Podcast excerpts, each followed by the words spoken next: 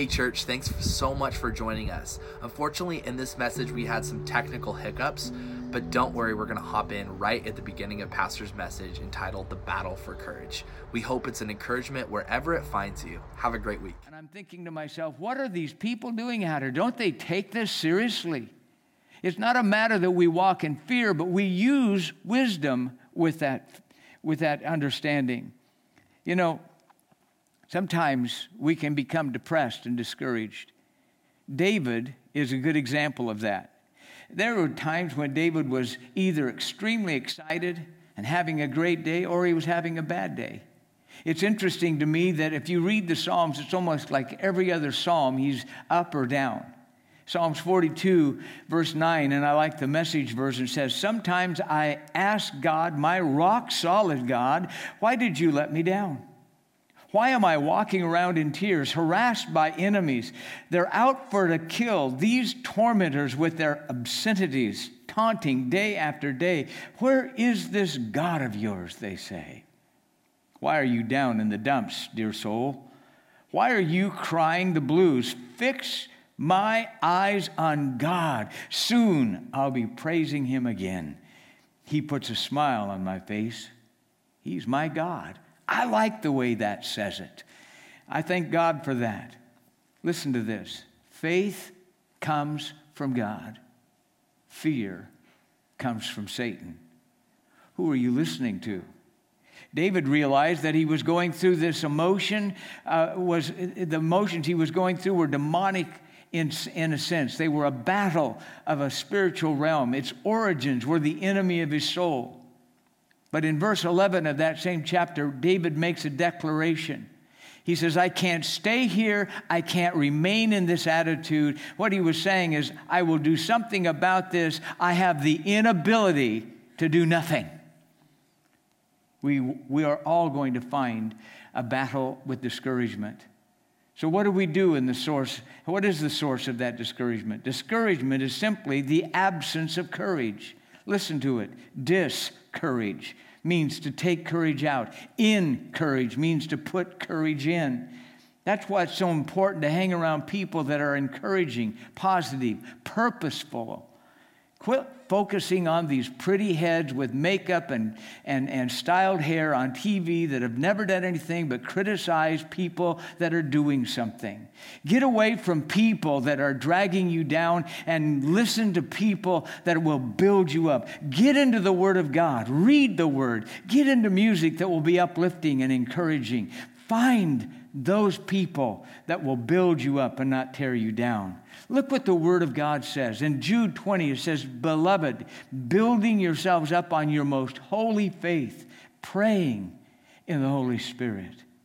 What are the causes of fear? Fatigue, going too long without rest. Well, you're in a timeout. You get to take a nap. There's a good thing coming because of being sequestered, if you will. Get some rest, get some R&R, take advantage of the moment frustration, unmet expectations in your job, your children, your, in the people that you live with, in your marriage. Your expectations are not met, frustrations grow. Failure. We live in a world that celebrates success and winning. But you know what? I've learned far more from failures than from my successes and fear. Fear. Elijah is a great example of that. Fear can you believe it? Think about this man. Here he is, he's killed the prophets of Baal and Asherah. He called rain to end a drought. He ran a marathon and yet feared a hundred pound little lady by the name of Jezebel, and he became suicidal because of the words that she would say. And it was more than just her, it was the spirit that drove those words. It was a demonic, satanic attack that came upon him. His fatigue, his weariness and frustration drove him to that point of discouragement. So, what are the challenges of discouragement? Discouragement is common. We all fight it. Nobody here is immune to it. Discouragement is, is chronic. If, if you've been discouraged once, the potential is that it could happen again. But discouragement is also contagious. You know, Satan really wants to attack those who have influence in your life. knowing that they can bring an infectiousness of discouragement through their lives to other people. I don't want to be a discourager. I serve a God that's a big God. Think about this. He created everything. Out of nothing, He created everything. He called the elements on the periodic time, er, you know what I'm talking about. He brought them all together. He created them out of nothing. Standing on nothing, He spoke, and everything that exists began, and He created it with systems and plans and with design. He created us for purpose. Nothing is too big for Him and not even this. Discouragement. Discouragement is kind of crazy. People that are discouragers typically don't have a whole lot of people hanging around them. But people who are encouragers, they sometimes have more people that they can talk to. How do we win over discouragement and become courageous? I think that's a, a very important facet for today. We listen to the news, we hear all of the stories. You hear, like I do, of friends who are being affected by this. We hear of the deaths, and, and it is frightening. But listen to the word of David in Psalms 34 I will praise the Lord no matter what happens. I will constantly speak of his glories and grace. I will boast of all his kindness to me. Let all who discourage take heart. Let us praise the Lord together and exalt his name. For I cried to him, and he answered me. He freed me from all my fears. Others, too, were radiant at what he did for them. Theirs was no downcast look of rejection. This poor man cried to the Lord, and the Lord heard him and saved him out of his troubles. For the angel of the Lord guards and rescues all who reverence him. Oh, put God to the test and see how kind he is. See for yourselves the way his mercies shower down on all who trust in him. I look at that, and there's a few things that I want to take out of it in, in the last few moments that we're here together praise Him. You know what praise does? It shifts the focus from me to Him. He answers praise. Pray to Him. Prayer shifts the burden from me to Him. Isn't that interesting? God wants my focus and He wants my burden. He's told me that. But there are benefits to prayer, more than just simply answers. Prayer removes worry. Philippians 4, verse 6 and 7 says, Be anxious for nothing, but in everything, by prayer and supplication with thanksgiving, let your requests be known to God. And the peace of God, which surpasses all understanding, will guard your hearts and minds through Christ Jesus. You can be a courageous warrior, but you will never be a courageous worrier. I think we need to recognize that God wants us to be warriors, courageous, empowered by Him. God doesn't answer prayers of worry, He answers prayers of faith. Secondly, prayer restores faith and courage. Philippians 4 7 says, And the peace of God, which surpasses all understanding, will guard your hearts and minds through Christ Jesus. Have you ever had so much peace that you couldn't sleep? Have you ever been so full of peace that you became nauseous and ill from it? Have you ever said, Jesus, this peace is killing me? Have you ever had that occur? Never. Never become content to live a life of worry and fear. You see, friends, God created you with the inability to do nothing. We're here fighting a war that is far more than COVID 19. There are things that are more important to me than this disease. God told us to go, and He told us to charge, as it were, in a battle. We're to charge for our marriages, we're to charge for our finances, and for our health.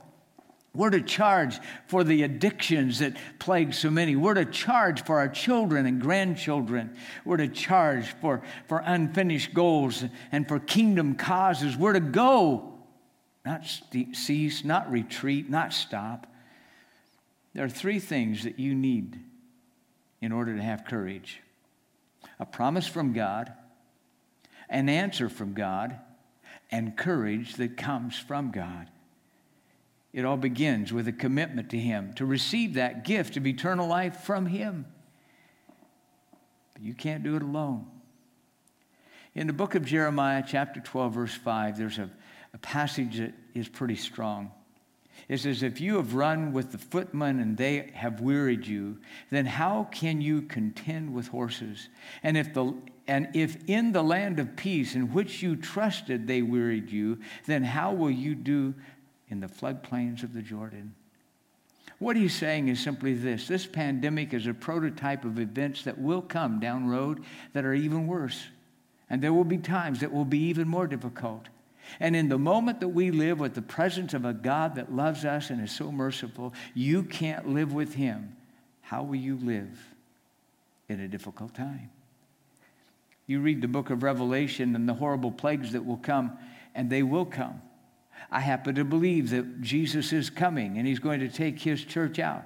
That doesn't make me some apocalyptic weirdo. It just simply means that I believe that my God's answers are real and His promises are real. But the Word of God tells me we have a hope. We have a hope in Jesus Christ today. We have a hope in Him right now. And we can call on Him at this very moment. If you're listening or watching today and you've not found that peace, and perhaps you're struggling in your life with the struggles that are there with fear and anxiety, and maybe it's beyond this COVID 19 epidemic.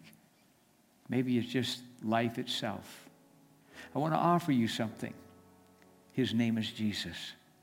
Jesus Christ, God's only begotten Son. He came into this world to give to you hope and peace and comfort. He came into this world to give you eternal life. But it's up to you to receive that gift. He gives it, He offers it, but we have to receive it. I'd like you to join me as we pray this morning. Father, I thank you for the power of your word, and I thank you that you've not given to us a spirit of fear, but power and love, of soundness of mind. But you've also given us the tenacity of spirit to live beyond and above the fears of this world. You've also given to us Jesus Christ, your only begotten Son. And there may be those listening today that have yet to know him. And so, Father, I'm praying that even where they're at, in their homes, in their cars, in their living room, wherever they might be, that, Lord, we can just turn off the world for just a moment and tune into who you are. You said that if we would confess you as our Lord and Savior, you would give to us that eternal life. And it doesn't stop, start when death occurs. It starts when we receive you right now. So, Father, we receive and ask for your forgiveness and mercy and grace. We ask you, Jesus, to come into our life. Grant us that peace. Forgive us, we pray. In Jesus' name. Amen. I'm going to ask the blessing of God over you. I'm going to pray his blessing would guide you and direct you and strengthen you. And I I speak that right now, Father, in the name of Jesus. I speak your blessing to all that would be listening, to guide them, to direct them, bring peace to them, bring comfort to them, strengthen them, help them, even as we pray. May your blessing overwhelm them and overshadow them, and go before them, and grant them your peace in Jesus' name. God bless. Enjoy him enjoy his presence, and watch out for one another.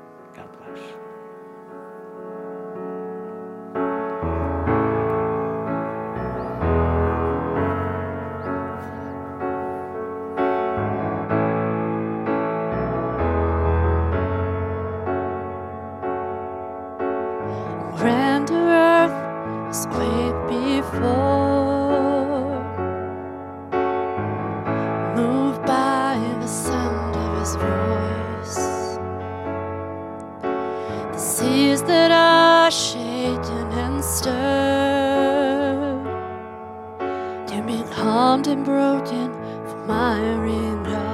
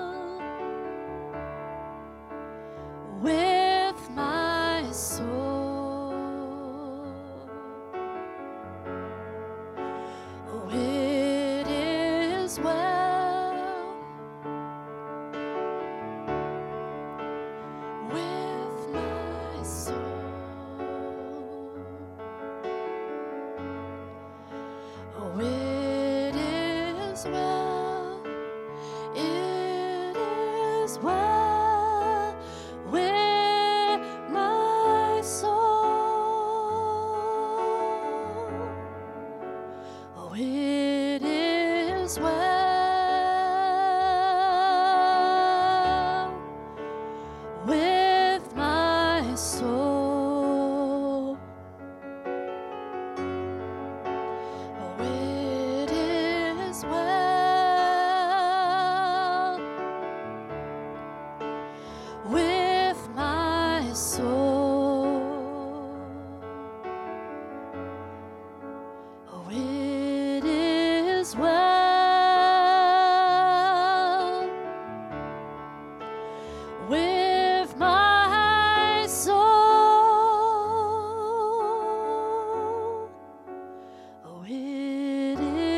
well. It is well.